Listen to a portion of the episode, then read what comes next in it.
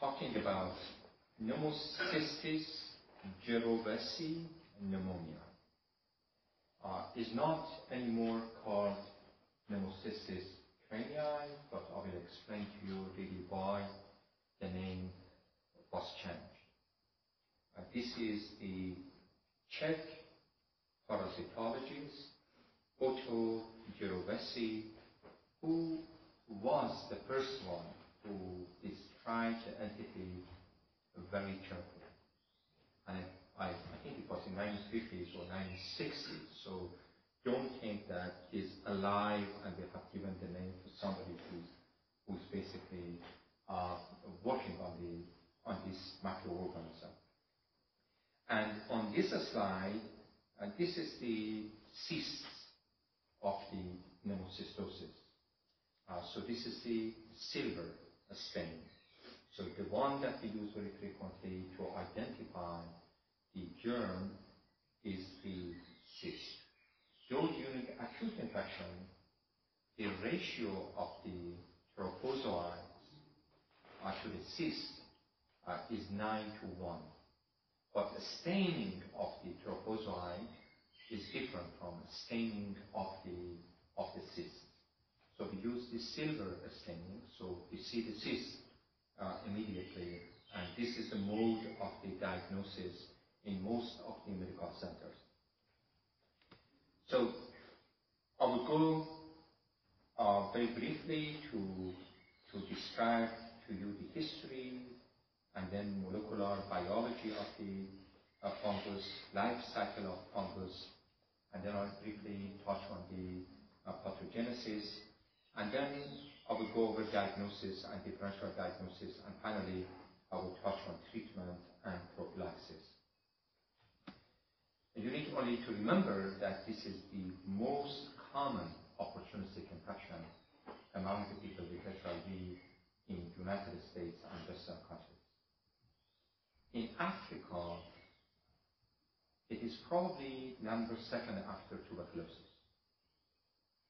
Having said that, there are a couple of studies from Malago when they looked very carefully into the group of the people who had interstitial pneumonitis, and they looked very, very vigorously for pneumocystosis, and pneumocystosis was very common. On the other hand, for many years, we underdiagnosed the pneumocystosis in Africa. Because obviously diagnosis of TB is very easy or much easier than pneumocystosis. Uh, for diagnosis of TB, they don't need any uh, bronchial washing or any sort of the invasive testing. And possibly never forget that bronchoscopy here is a sort of the uh, infrequently you may see somebody to do bronchoscopy. Problem with pneumocystosis is the fact that there are not very many options for treatment.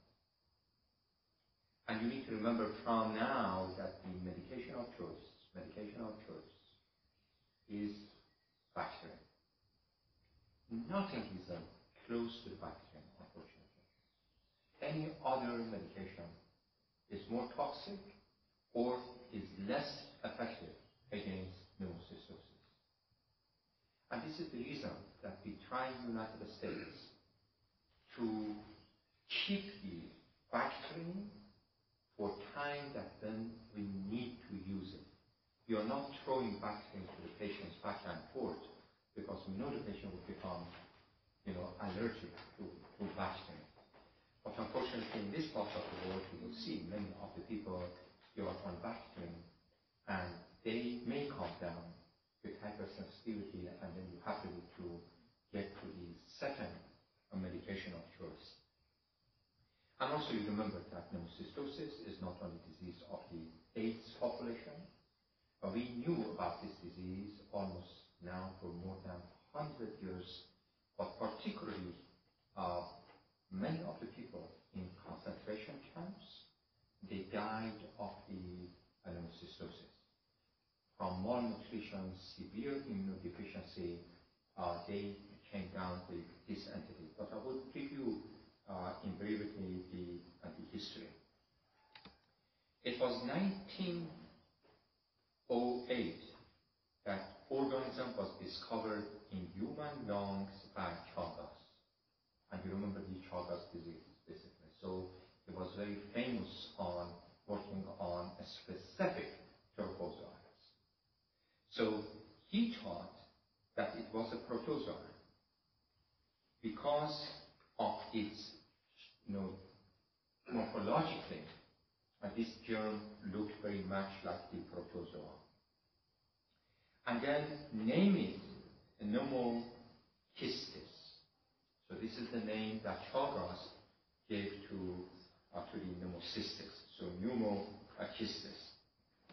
Then in 1912, a professor and Madame Delanoë identified the organism in Parisian sewer rats uh, without the rat being really sick from any sort of trypanosomal infection.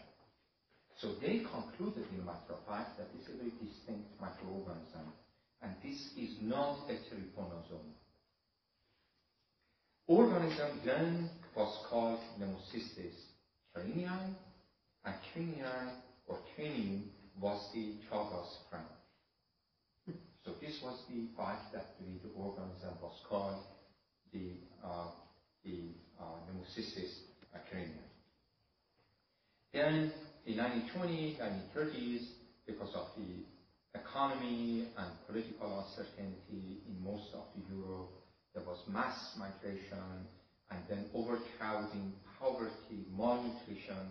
There was outbreak of very specific pneumonia of those days, and they call it foamy interstitial pneumonitis, or FIP. Foam. It was foam. And then it was associated with very high mortality, and then von der Meer described it in 1942 and 1950s because economy improved and this disease also became very infrequent. And this is 1952, it is the Otto Jirovec, and already I told you that was a Czech a parasitologist because some of my friends they were thinking he's Italian, and he's not Italian, he's Czech, and identified pneumocystis as the cause of the foamy interstitial pneumonitis. That's the reason when finally we understood recently that each species has very specific pneumocystosis. Then we gave the human pneumocystosis name of the Jirovec. But I will go over that uh, uh, soon. In 1950s, outbreak of the PCP happened in orphanages and very malnourished newborns in Shiraz in Iran. And then Dutz, who was one of the German pathologists, I remember he was the head of the pathology department in my school in Shiraz, he described the foamy interstitial pneumonitis in malnourished newborns. He brought again the, the disease to the surface in 1960s and 1970s much of the literature in 1960s and 1970s comes from Dr. Dutz and his wife, Dr. Kubert. Both of them, they were German Amazingly, they divorced when they were both uh, 75, I think, or 76 year old, so they lived for 40, 45 years, and then they divorced. And then, uh, and then, obviously, in 1960s, we had the chemotherapy, and then we learn about the sorry, we learn about the PCP in people who were on chemotherapeutic agents. Particularly when they were on tapering dose of corticosteroids, then they would come with flare of the pneumocystosis. And then finally, it was reclassified as a fungus in 1988. 1981, uh, it was first described in uh, homosexual men in the United States. And you know, you remember the history really, how, the outbreak was discovered. Because medication those days we were thinking pentamidine is medication of choice.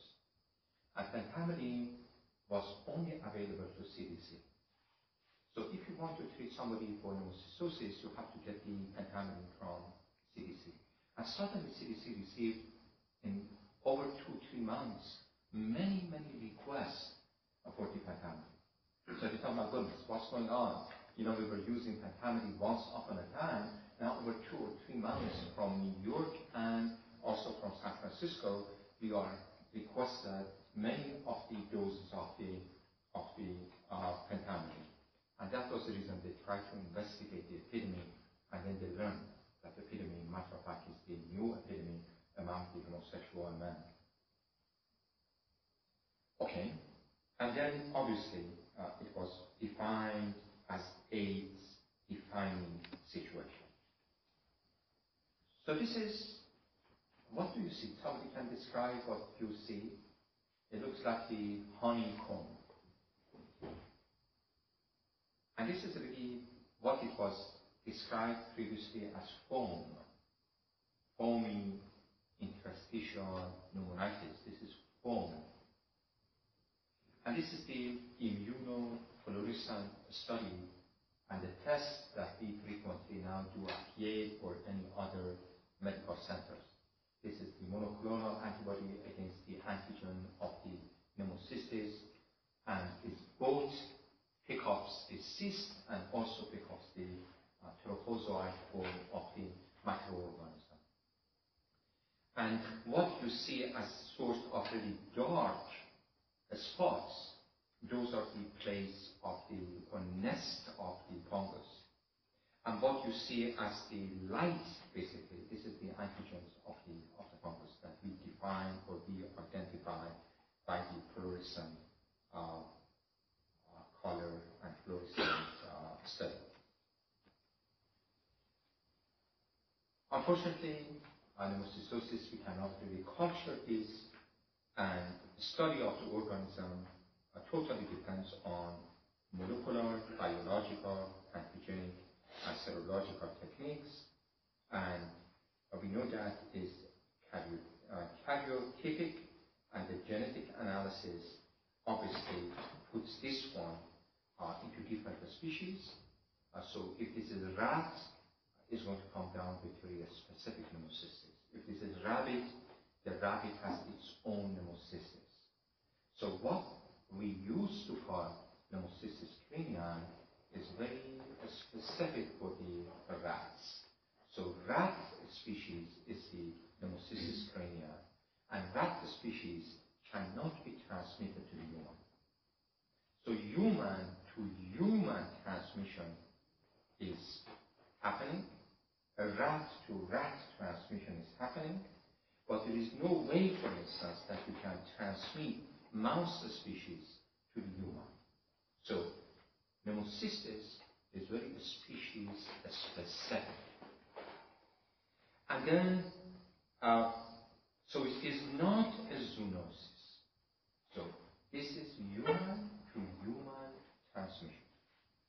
And we don't know still really how it transmits itself to the human. We think it is aerosolized like tuberculosis, but we do not see very much of the cluster, for instance, in the hospitals. And that's the reason we do not put the people with pneumocystosis, for instance, in the isolation, respiratory isolation. But there was one article published in New England Journal of Medicine maybe now about seven or eight years ago, there was mini epidemic of pneumocystosis in five patients who were in intensive care unit. They were suffering from COPD, they were intubated, and they were on corticosteroids. And all of the species, fingerprints, were absolutely the same.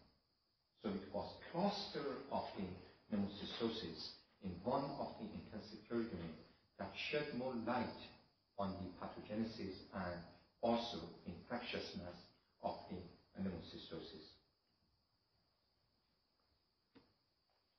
Okay.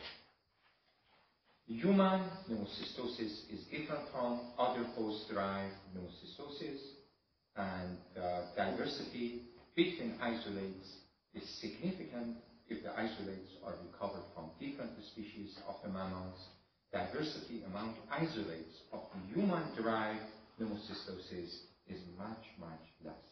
So there is, there is sort of, as I said again, species-specific uh, fungus.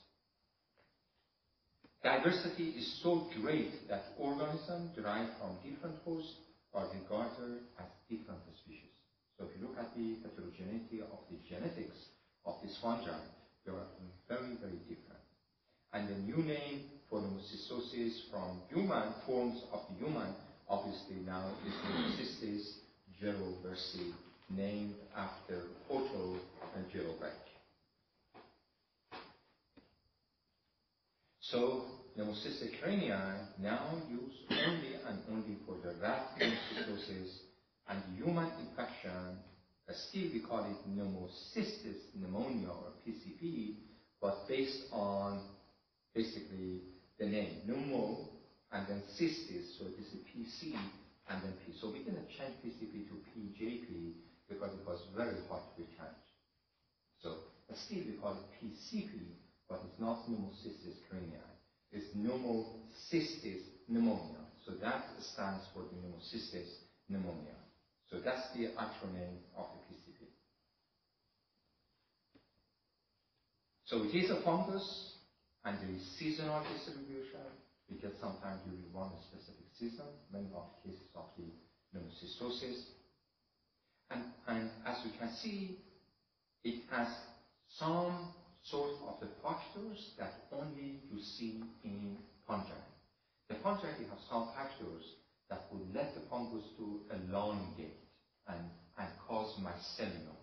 It is very specific for the fungi, and this group of the germs, they have this specific elongation of factors.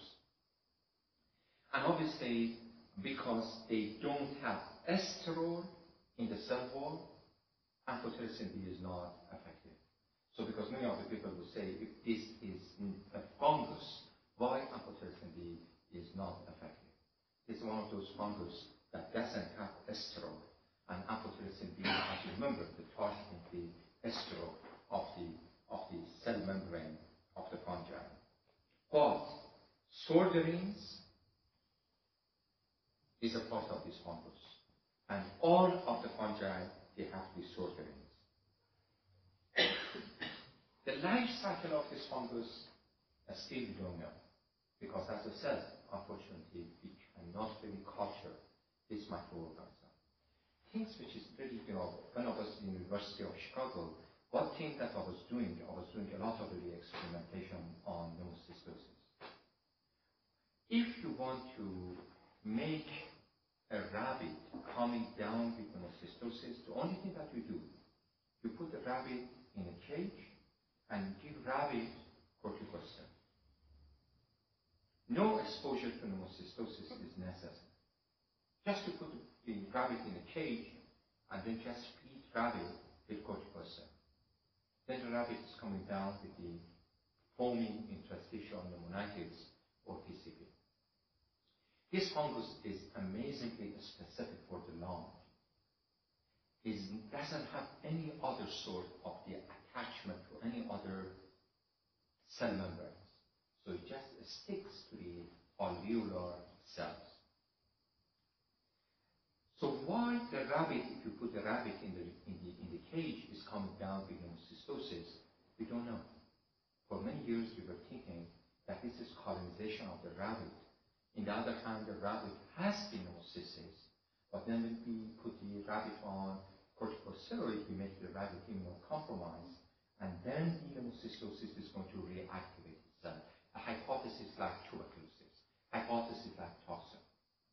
In human beings, recently, with a lot of the genetic fingerprinting, we learned that the macrophyte is completely wrong. Though human being by the age of two or three, almost all of us we seroconvert for pneumocystosis. In the other hand, by the age of three, all of us we have been exposed to pneumocystosis. But when we come down with pneumocystosis, we are coming down with a new fungus. And if somebody relapses, that's a new fungus. And if the patient relapses for the third time, this is the new fungus. So every single time is exposure to a new fungus. Whether this fungus coming from another human or in addition to the human, there is a niche in the nature that is going to aerosolize the fungus, we don't know. We know that human to human transmission occurs. And we know that environment gives us also pneumocystosis, but we are not sure where the pneumocystosis, this fungus, lives in the nature. This is the life cycle. So this is already hypothesis. This is based on New England Journal of Medicine article. If some of you really want to learn a little about basic science of pneumocystosis, there was one publication in New England Journal of Medicine, I think in 2004, and this is from a group very, very great on, this fungus. And this is what we are hypothesizing. There are two cycles, as you can see, for the fungus. One cycle occurs in the environment, which is the sexual, and one is the human, which is asexual. In sexual form, you will start with the haploid, so you have to conjugate two haploids, and then you get the diploids, and then diploid is going to go through three phases of maturity to give you the cyst. You can see early cyst, and then finally is going to be mature cyst, and in each of these mature cysts, you can see two, four, or eight of the nuclei. And then obviously at the end, X, uh, um, I'm sorry, X cyst, uh, cyst, uh, excystment is going to occur. The other hand, the cyst is going to rupture, and now you have again the haploid form of the microorganism. So this is the cycle in environment, based all on hypothesis. But in human, we believe it is the asexual, and the only thing that you form that you see is basically is the trophic form or trophozoite form or trophic form. Then you can see is everything is based on asexual. So it's the binary fissure and binary uh, multiplication. This is very informative slide. So if you look at the bottom three panels, A, B, and C, to your right is the alveolar cell. So this is the alveolar cell. The bigger one is alveolar cell. The small one at the corner that you see significant number of the dark granules inside it, this is the pneumocystis. You will see the membrane to the membrane, they come very, very close. So this is the electron microscopy. This is what we know. So it comes, and then the membranes, they are going to be very sticking to each other. So the attachment is going to occur. The fungus would never invade the alveoli. So it stays, it sticks to the alveoli, would never get into the interstitium, and just stays there. And then on the second panel, or B panel, you can see two of these, they're coming together, and you're fusing to each other. So assume this is the haploid. So now two of the haploid, are going to basically fuse together and then the final one is the cyst. How from haploid to diploid to the cyst transformation comes about, we have no idea. But we know that this is going to occur. So this is um, then you can see the, the, same thing you will see on the upper part, but this is proposed pneumocystis life cycle. Only thing that we need to remember, I think, from this slide that the membrane of the pneumocystis is going to come very close to the membrane of the alveolar cell. But invasion is not a part of this fungus. So fungus stays there, and what will happen is going to be cytokine release, and then you have significant inflammation in the interstitium. So the fungus sticks to the alveoli, and inflammation is going to be massive in interstitium. So then what would happen then? Obviously, in, if you know the pathophysiology, then you are making barriers between the alveoli and the vessels. So the capillary and alveoli, they gradually become more distant. So oxygenation is not going to occur very rapidly and very efficiently. So we call it alveolo-capillary blockade. At the level of the alveoli, you have the fungus, and then between the alveoli and the endothelial cells of the capillary, you have massive inflammation. And that's the reason corticosteroids would be very beneficial in treatment of pneumocystosis when the patient is very hypoxemic. Because corticosteroid is going to basically deal with the inflammation and Bactrim, etc., is going to deal with the fungus. So you know the fungus is in the alveoli, so you attack the fungus with antifungal medication, and you know that there is significant inflammation, and you attack that inflammation with corticosteroids. So, does not invade the tissue, the unique in lung tissue tropism, very infrequently you may see the fungus disseminate. I have seen. I've seen a couple of patients in my life that the fungus was in the spleen, in the bone marrow, in the lung, and the uh. Very, very, you know, you could see a few cases really in the, in the, in the I have seen probably more than two or three cases during the last really, you know, from 1984, 1983. I have seen probably three cases of disseminator. Disseminator. Culture those cases? Okay, I'm sorry? Culture mm, As I said, in culture is impossible. Culture is impossible. The patient died and then autopsy showed. Before the patient died, I remember one of the cases had multiple lesions in the spleen. And I was thinking, this is Mycobacterium avium intracellulare. And the patient died, and then autopsy showed the, all of the cysts and trophozoites in the spleen, in the kidney, in the bone marrow. And then there was one article in Annals of Internal Medicine about extra pulmonary manifestation of the pneumocystosis. I think there was one case of the thyroid pneumocystosis. There were three cases of the external auricular ear pneumocystosis. It was that polyp on the external ear and there was one or two cases of disseminator uh, pneumocystosis. Very unusual. And then, then causes the host inflammatory response. Okay, this is a very good slide. Somebody wants to read out the slide for me? Maybe I request Natalie to do that. Just read from just, this is the alveoli. Inflammation. Uh, very inflammation. Those dots that you see which are dark, these are the silverest thing. So these are the fungus, these are the cysts. Where are the cysts? Inside the alveoli, because this is the alveoli. You can see there is no cyst or there is no trace of the parasite in the tissue of the lung. That is, everything is concentrated itself in the alveoli. So there is no invasion of the fungus to the interstitium. Alveoli are thickened, yes? Yeah, these are the, yeah, these are the. You're not looking for the inflammation because this is the silver stain. So the only thing that you see is the cyst.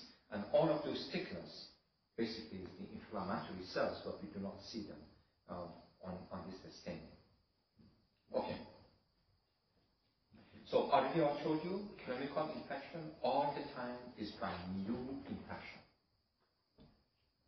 Genotype correlates with place of the residence and not place of birth.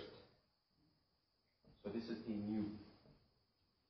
So because if, as I told you already, you know, by age of two or three, all of us were seroconverted.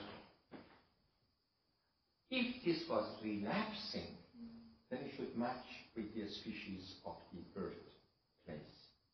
But it matches with the species that you recovered from your residence. Clustering of PCP by zip code is possible.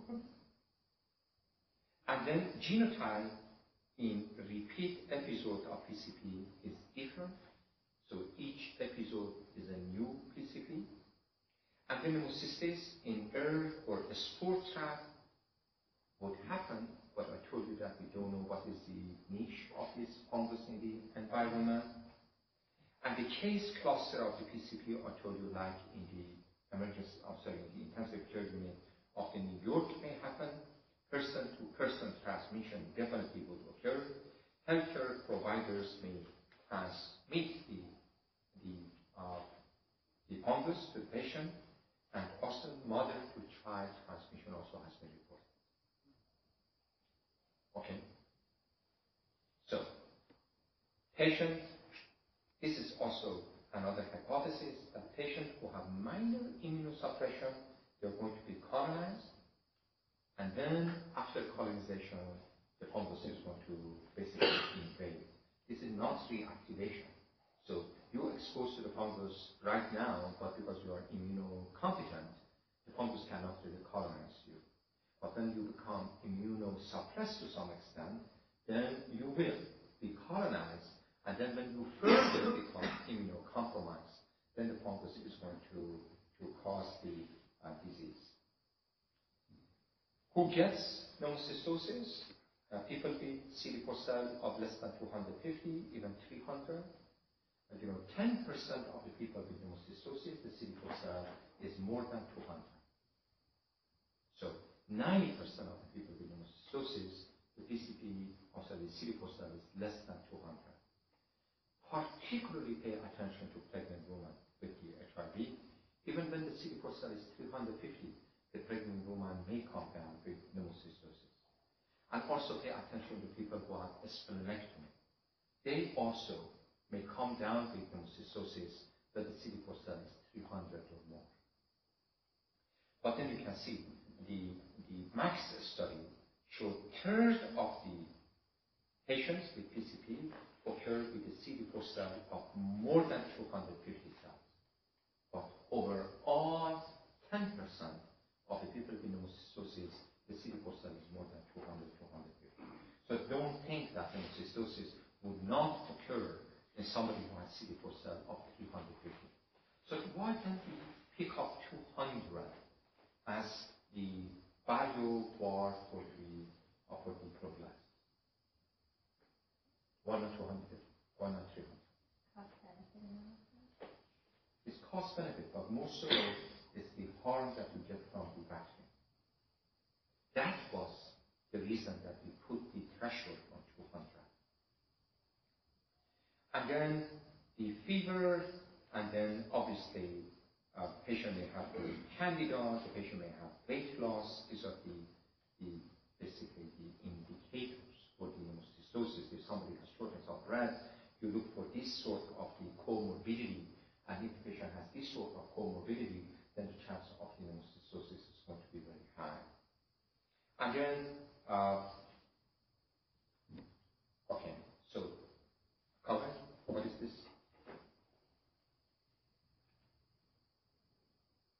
Um,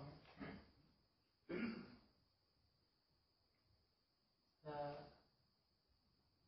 the, uh, the, that's the, Which one is fungus? the one in the corner. yes, so A just is on top of the uh, trophozoite or form of the of the plant. Is the haploid or diploid in this stage? Um, haploid. It is haploid. And what is the next cell? Which is basically you can see those all of those foots or roots Is that a macrophage? uh, looks like macrophage, but this is the alveolar cell line. So this is alveolar cell line and shows you membrane to membrane. Attachment of the fungus to the type 1 alveolar cell. Okay. Clinical presentation is fever, shortness of breath, cough, particularly non-productive cough, and also uh, the patient is hypoxemic. So these are the major clinical presentation of the of the fungus. Somebody can uh, read the X-ray.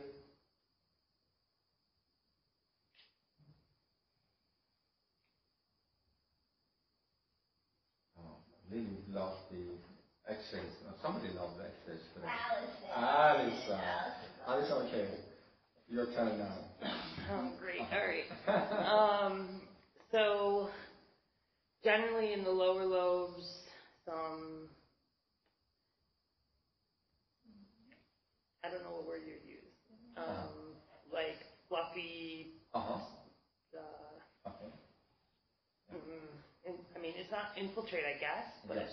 but it's not in any particular. It's not like nodules. It's not like Yeah. a strong Yeah. interstitial. It's just sort of a loose uh, Yes. So is the fluffiness.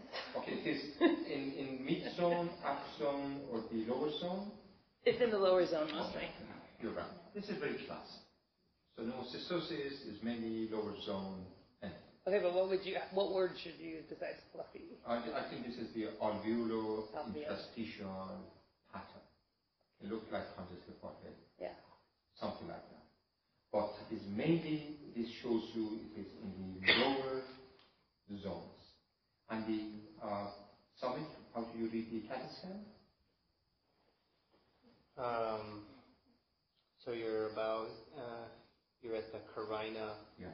uh, on lung windows, um, and there is a, uh, I mean, this, if, if this was real in front of me, I might even say those are like uh, um, heterogeneous, non-confluent ground glass opacifications.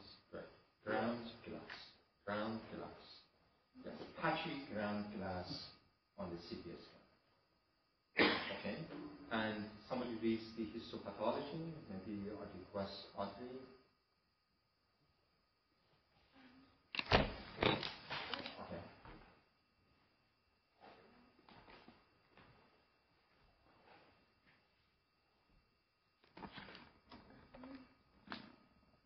It looks like it's full of neutrophils and I guess macrophages. So there are those dark blues, they are in interstitial. Hmm. These are the inflammatory cells. And what is inside the alveoli? You can see that. the alveoli. Uh-huh. Um, the PCP. Uh, well, but, okay, but this is not a stain for the cyst. So this is the HE stain. Right. So what you can see, this is the foam or hyaline type of the material inside the alveoli. So you can see the whole alveoli is packed with some sort of the, uh, you know, uh, hyaline type of the substance material. But if you do silver stain, then you could see the cyst. And if you do very specific test for the for the trophozoite form, then you will see it is loaded with the trophozoite. But if you do only H&E, this is what you see. On H&E, you see the inflammatory cells. In cellular stain, you see the cyst, but you don't see the inflammatory cells. Yes, Alison? Okay. So now, symptoms is cough, which is non-productive, increasing shortness of breath, and fever and sweat, and nothing really specific. And then it looks like, you know, TB, looks like the bacterial infection, and uh, it could be another fungal infection, it could be LIP, which is very frequent in this group. So clinically, there is nothing really very suggestive of pneumocystosis, but I will give you a couple of really examples that I have seen in my life that would be very uh, illuminating. I was almost 20 years ago. I was bicycling through rivers, and I had a friend was the, was homosexual, and we were going to Litchfield, and almost from my place to Litchfield was, I would say, probably 35 miles. It was very fast bicycling. And then I, I noticed that for the first time in my life, he's behind me. Because all the time he was two miles ahead of me. Poor man has to really stop again and again for me to just catch with him. And I'm amazed. And he said, that's, that's true. You know, recently I went to, uh, you know, uh, I think another state for, for some sort of race, and he amazed that he couldn't really due to race. At the middle of the race, he had to really stop. And then I suspected pneumocystosis. And said they reminded me just go and do, you know, small tests and all of those things. And unfortunately, it was evident that he's suffering from HIV and AIDS and pneumocystosis. He was suffering from progressive shortness of breath for months before the diagnosis was made. That's the classic pneumocystosis in people with HIV. Yes. Um, what is LIP? This is the lymphoid interstitial pneumonitis, which is very common in people with, with AIDS, and particularly if they have your children.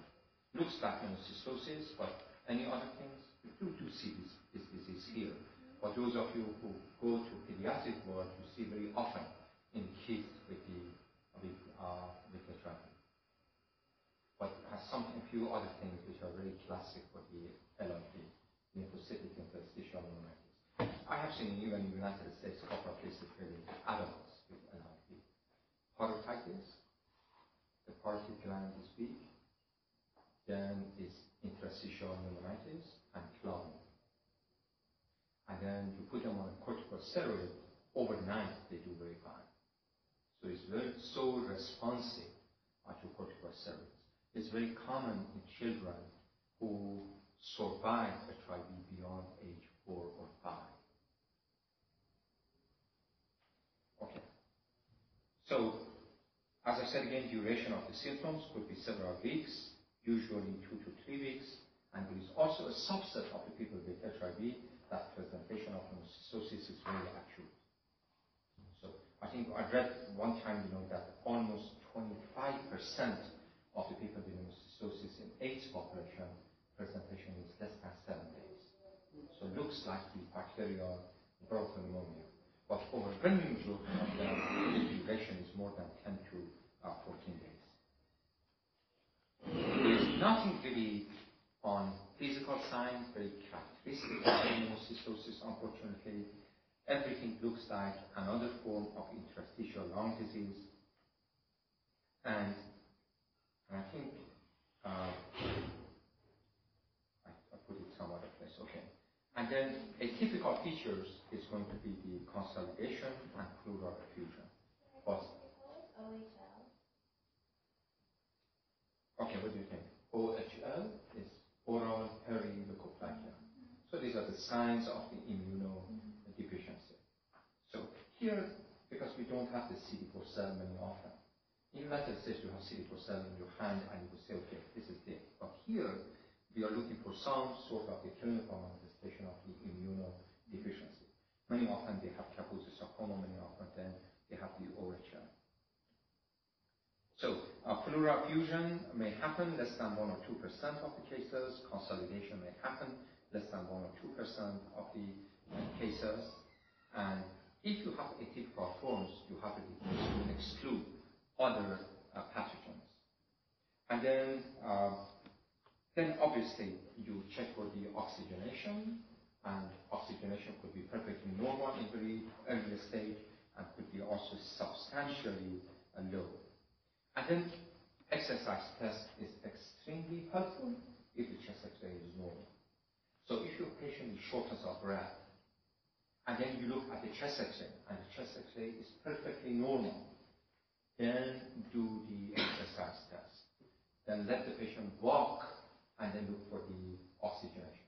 If the patient desaturates with normal chest x-ray, that is very suggestive of pneumocystosis.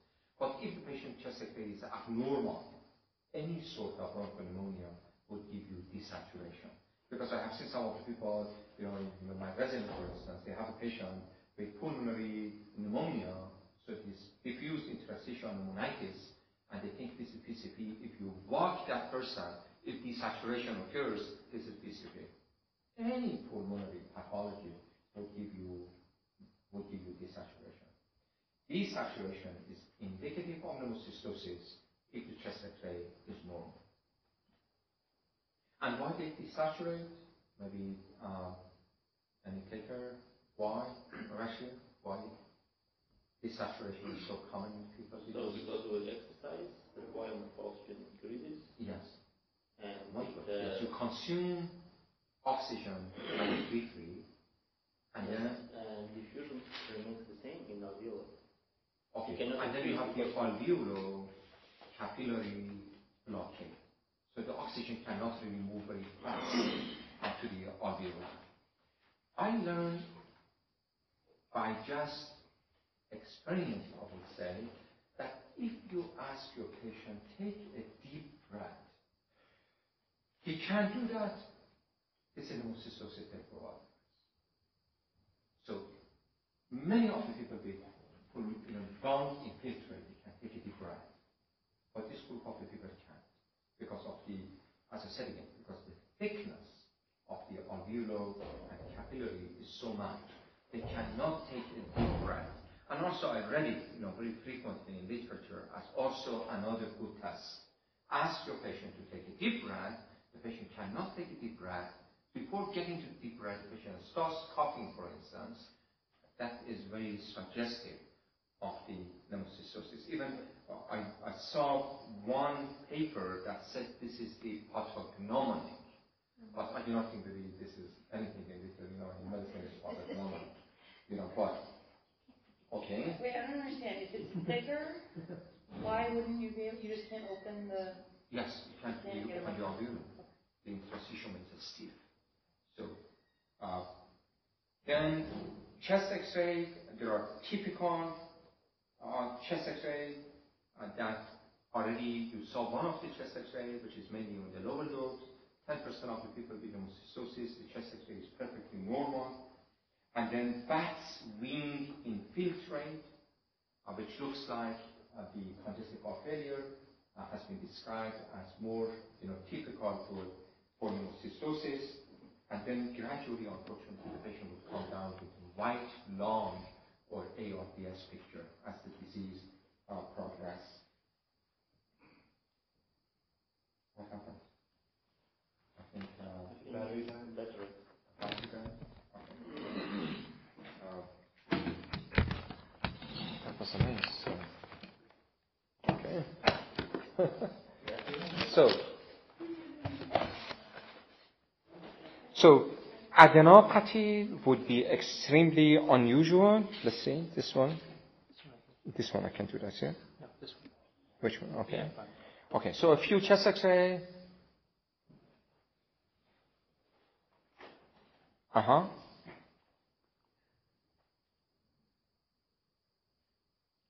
This is typical or atypical for the pneumocystosis? Everything is typical except there is a nodule. But it may happen. So don't think nodularity is against pneumocystosis. What about this one? It's very heterogeneous. You can see it is asymmetrical. You would see here, for instance, in the left side is more on the mid zone, and in the right side is more diffuse. It may happen. You saw this, the CAT scan. You remember it was patchy infiltration. It was not really diffuse. But if you leave the patient alone untreated, then obviously it becomes very uh, diffuse. And this is the ARDS picture. This is the white lung. So it, it, it, it goes on from patchy infiltrate to completely confluent and uh, diffuse ARDS type of the of the picture. can't it also be just, n- it can be normal, right? Like, Absolutely. A lot of the time it can just be normal. Chest So that's X-ray. why you have to do the water. Ten percent. As I said again, chest X-ray could be perfectly normal in ten percent of the. Anything here normal or abnormal or typical or atypical? I think it's, it means atypical. Yes, There's that solid this one. nodule right there. Okay, you're right. So nodules, nodules, and nodules. So multiple nodules. So it's not very uncommon in patients with pneumocystosis. Okay, this one is typical or atypical. This is the bat wing. So this is kind of really typical, like the congestive heart failure uh, presentation. So uh, Why is like the congestive heart failure? Because in congestive heart failure, you have the alveoli filled with fluid. In pneumocystosis, you have the alveoli filled with that hyaline substance. So it looks very, very closely uh, to congestive heart failure. Typical or atypical? Typical. Typical. yeah, this is this is very typical. This is very typical. You may not see frequently, but when you see it, it's very suggestive. What is that? What do you see? A big cyst. Pneumatocyst. Okay, and it looks like abscess, but it's not abscess. Look at the, the you know, Wall. is wall is very thin, but this is very classic. Very classic. That's The- actually one cyst, it's not a, It could be even multiple cysts. It would, could be multiple cysts, but this is a big one. Just um,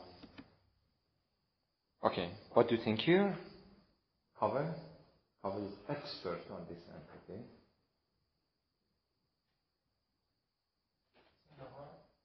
It is hard, yeah, at the center, but Uh, you went through this yourself. So there- where is the motor? Yeah. And then also look at the bottom, the little ring. You can see this is the line, this one, this one, this one, this one. So this is the pneumomediastinum, and then this is the pneumothorax. Pneumomediastinum, the air in the mediastinum, and also pneumothorax. So that cyst ruptures, and when it ruptures, then you are going to get the pneumothorax. What has happened? Okay. Okay. This is, you can see, multiple cysts. Look. Multiple. Now, this is great CAT scan because shows you how these cysts are made. Anybody can tell me how these cysts are made?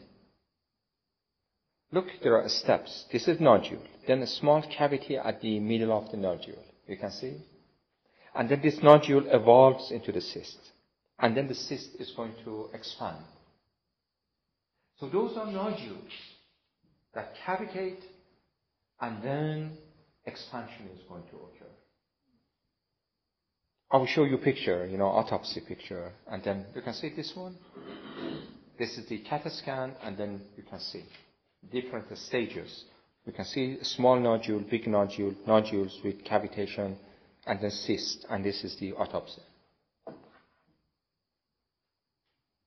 Okay?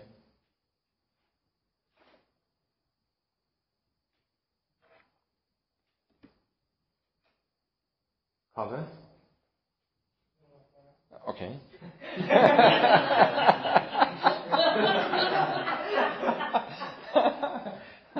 no thorax. Yes. And then. You, the his disease was uh, mist. We heard. You heard that? X-rays? Yeah, you know. Did you ever copy those x-rays? Anyway, Then so we made diagnosis of bronchopneumonia. Legionella.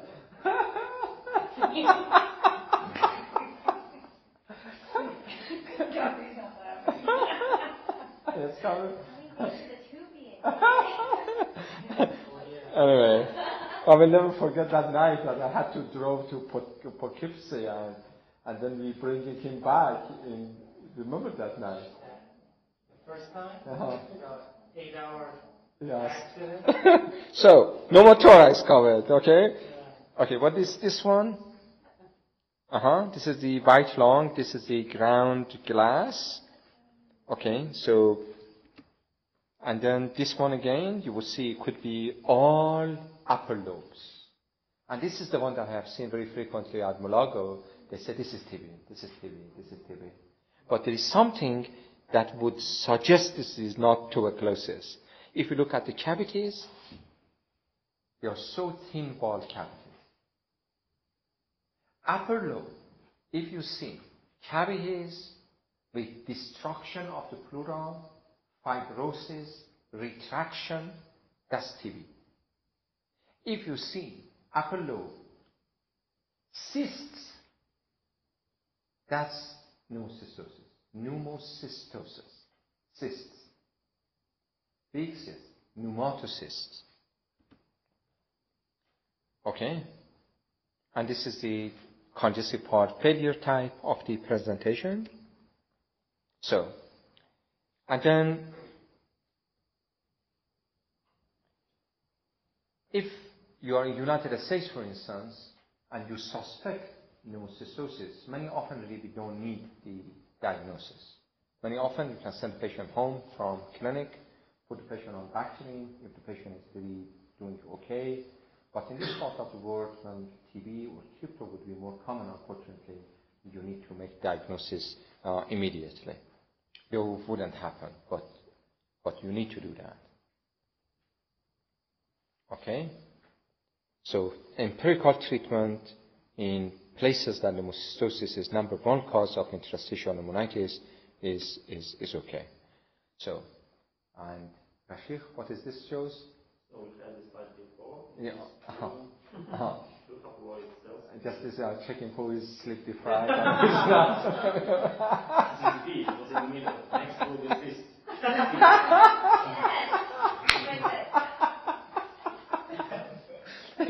he discovered my trick, you know.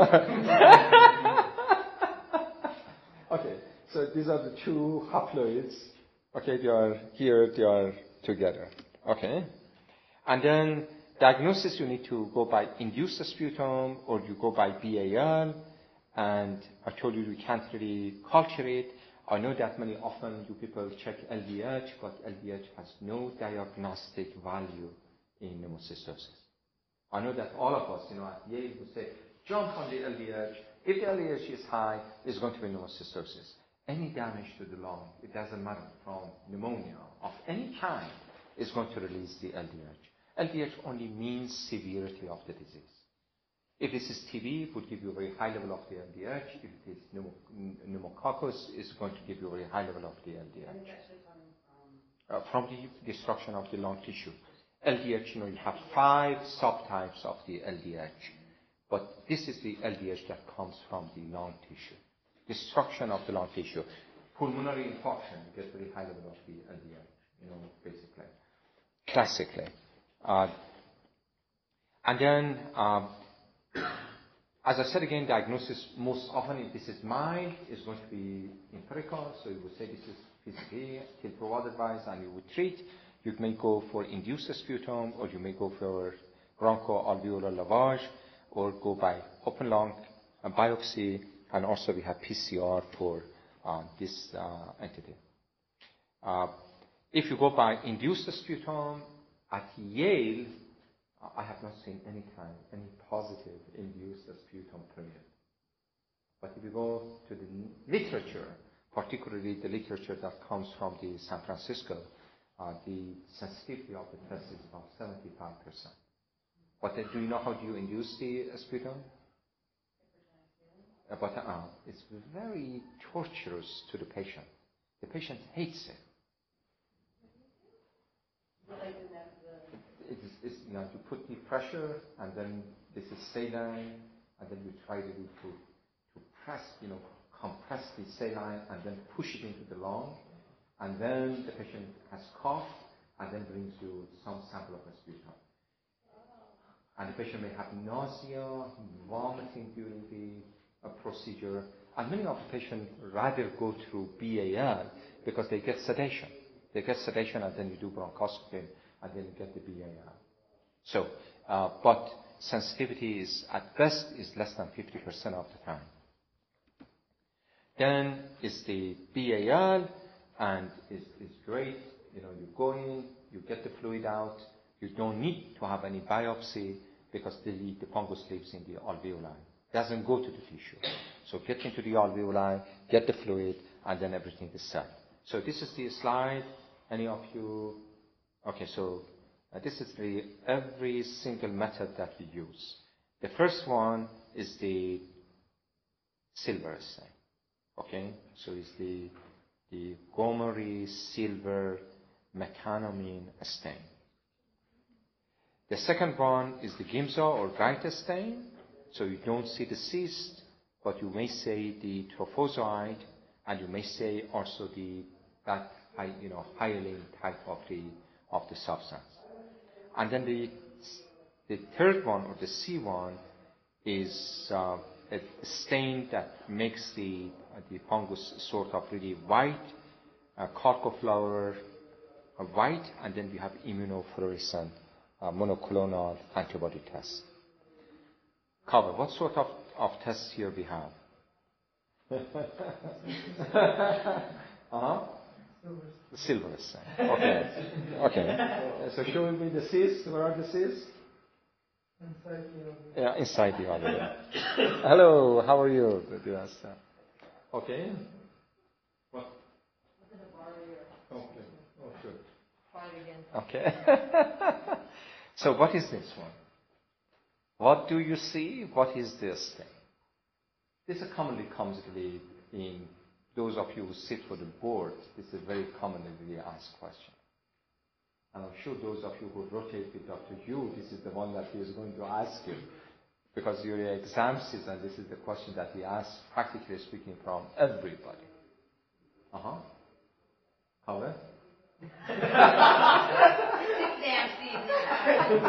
Selection bias here, ECP. Huh? uh-huh. Uh-huh. So what is this? Uh-huh. These are the look, this is silver stain because it is black. And then those are cysts.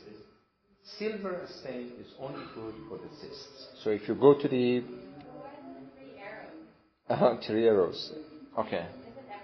Yeah, look, look at the.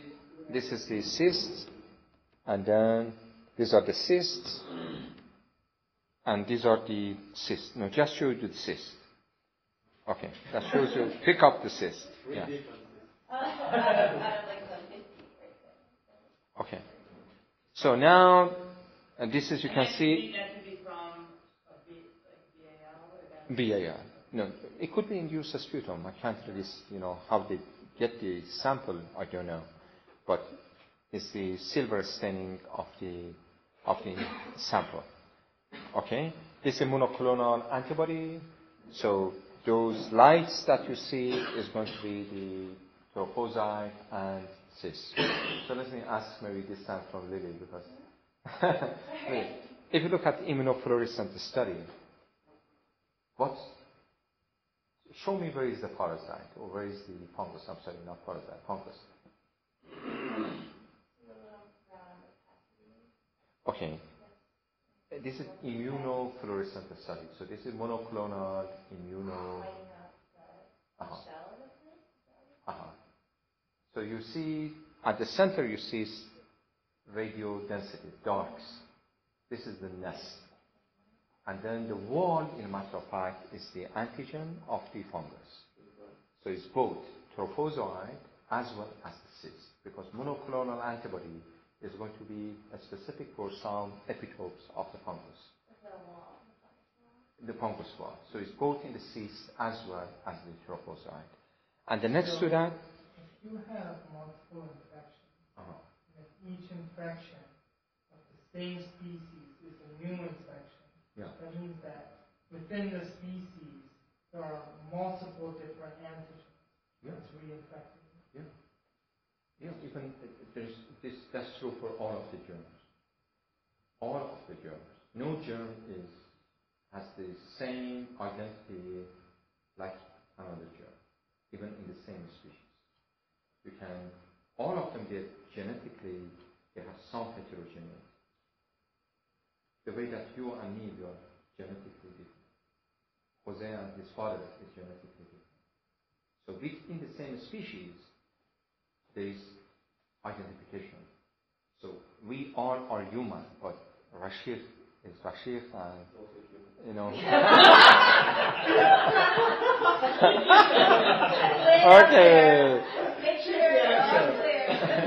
So then the the slide To the right is uh, Audrey time.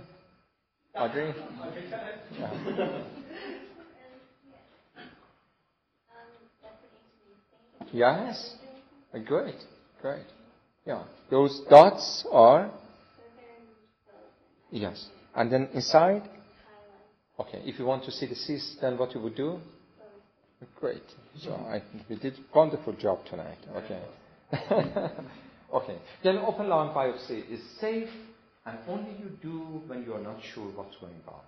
If you are sure that this is pneumocystosis, go for the BAL. If you are not sure, then go for the open lung biopsy because you are looking for something else. You are looking for Kaposi. You are looking for the uh, for the Mycobacterium TB. So lung biopsy is great when you are not certain about the pathogen. And then PCR is very great, is much better than any other test, but is not available in most of the centers. So uh, this slide shows you what you should do basically when you suspect the pneumocystosis. On the top, so you are suspecting pneumocystosis. Then you evaluate the risk factor for PCP, for instance, the CD4 cell, pregnancy, all of those things, corticosteroid, and then you go by induced sputum. If you see the PCP, you treat. You don't see the PCP, then you go for the uh, basically the BAL. And if you don't see by the BAL, then obviously you have to go to the lung biopsy because this is something else. If BAL is negative, are you practically speaking excluding pneumocystosis. So BAL is the gold standard. For what? For PCP? Yeah. BAL is gold standard for the PCP. So if it's negative, then you have to search for another pathogen, and then the open lung biopsy will become the procedure of choice. And this is uh, C. a C. Okay. so what is C means? C is, is Okay. Wouldn't that really, I think, Yes. also maybe a point, isn't, isn't the open lung biopsy the gold standard essentially then? I mean, if you're going from BAL to open lung, But if the BAL is negative. a BL negative is not going to be the, the pneumocystosis. But you, exactly, because now you're searching for another pathogen. Yes.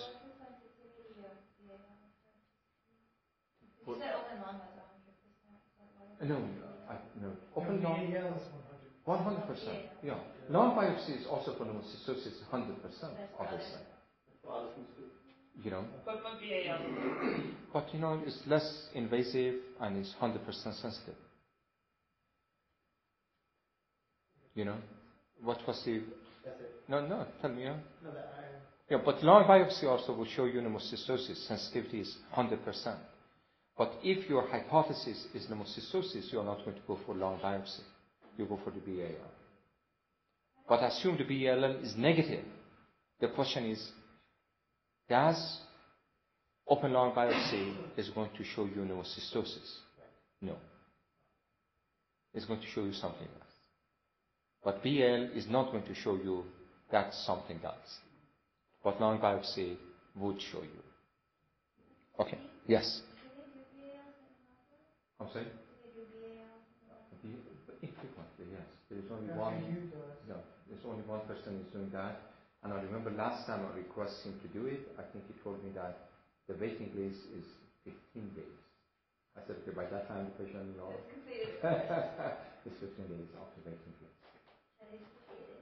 So the patient on the Cotrimox. So clues to differential diagnosis of the HIV related. Okay, so CD4 cell is any, and then we can see etiologic process is going to be, you know, uh, strep pneumonia, Haemophilus pneumonia, Mycoplasma, Legionella, Chlamydia, influenza, TB, lymphoma, Kaposi sarcoma. Less than 200, then you have the PCP, histo, and crypto. And less than 100, then you can see a staph, CMV, nocardia, aspergillus, and then pseudomonas and toxoplasma. So this is a sort of the etiological uh, diseases based on the CD4 cell count.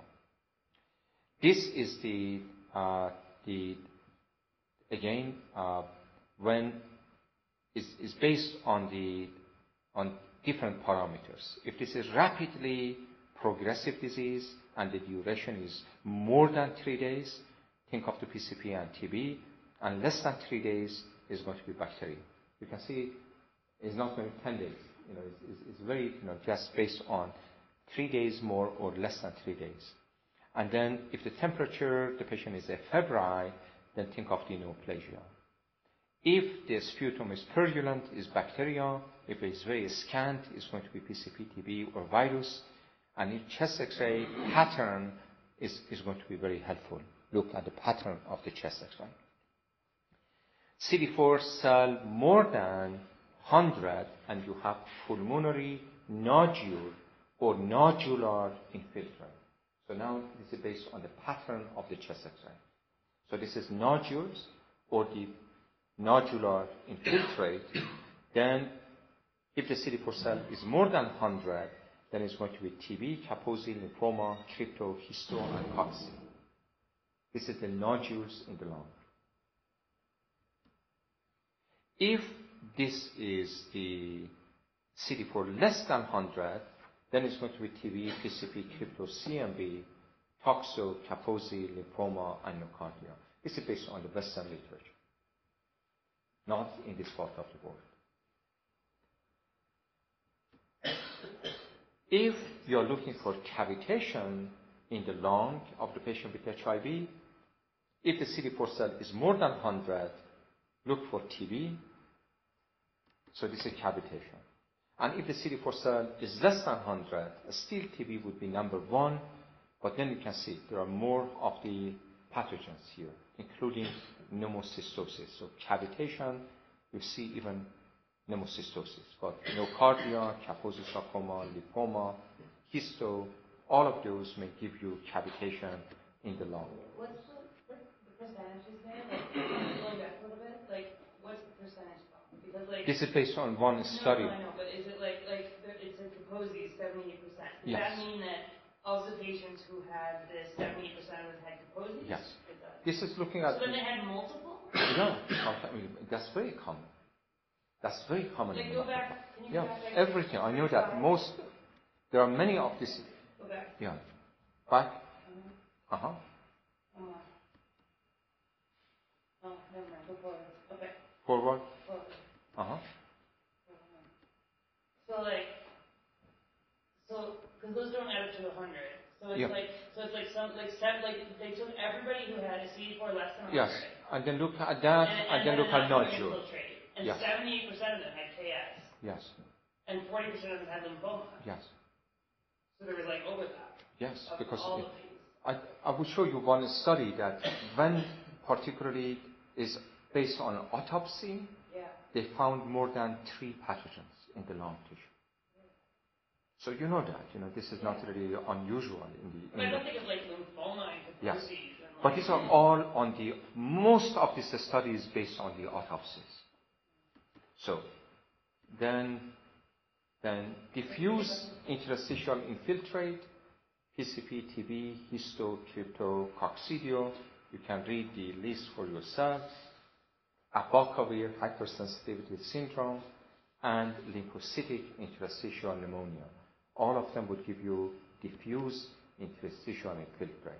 If you have hilar adenopathy, then think of the fungi or tuberculosis. You can see lymphoma, histo, coccidio, match, and TB. They would give you hilar adenopathy. And this is the pleural effusion, then TB, pyogenic bacteria, Kaposi, lymphoma. It would be extremely rare to have CMV or crypto or PCP uh, to give you pleural effusion. Normal chest X-ray, number one is going to be pneumocystosis, then TB, and then crypto. These are the treatments. Okay. So only a couple of questions before I close the, the session. Uh, when do you use a steroid in people with pneumocystosis? Okay.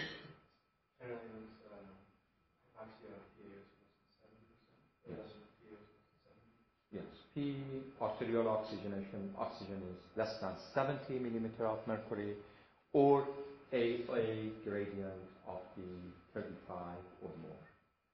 So alveolar, arterial, oxygen, I, I said arterial, AA, the, the alveolar arterial oxygen gradient difference of more than 35. These are the indication for the corticosteroid. Okay? Yeah. Alveolar. Oh, it- this is not based on oxygen. PO2 is basically you have to get the ABG. Unfortunately, I do not think there is any literature on the uh, O2. But if the patient is very looking very bad, cyanotic, I think you know here the put patient on corticosteroid.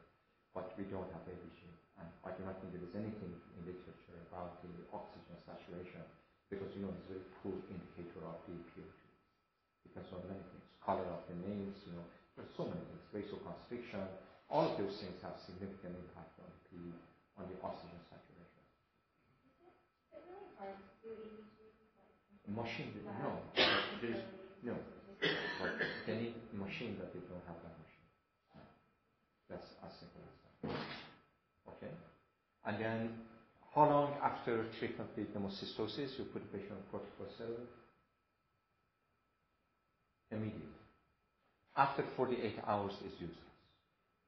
So at the same time you put the patient on, on Bactrim, you put the patient on corticosteroid.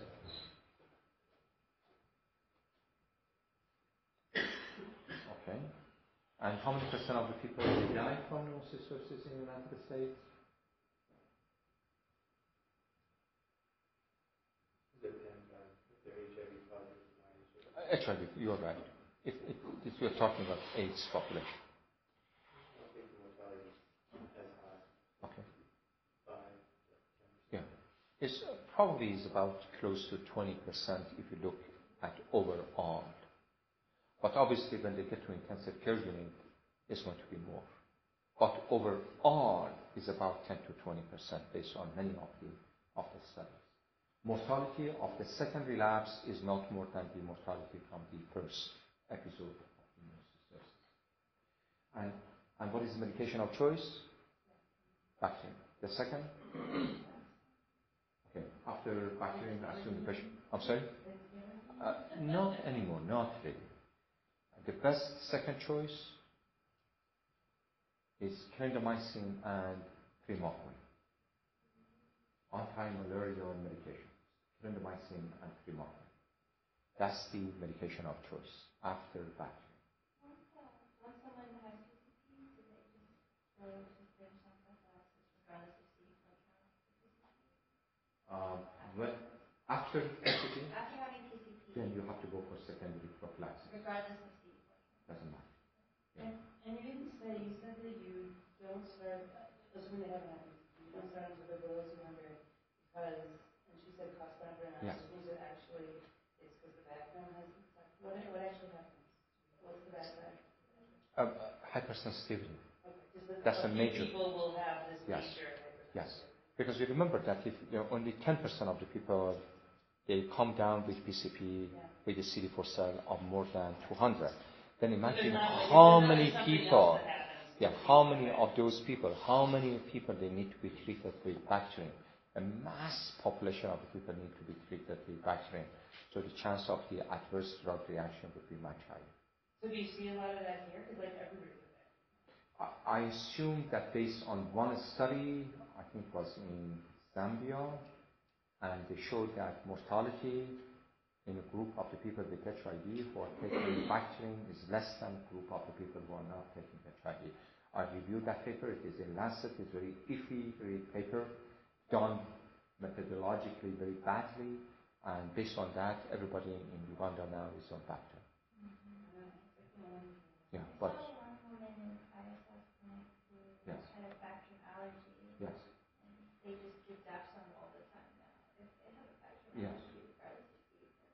Yeah. But this is the policy now here. Okay, so if somebody has allergy to Bactrim, then what you would do? desensitize. It makes sense, desensitization of Bactrim, doesn't make sense. Um, just from my, from my- It's nothing is really as effective as cotrimoxazole, obviously. But you have choice. You can go for clindamycin and primaquine.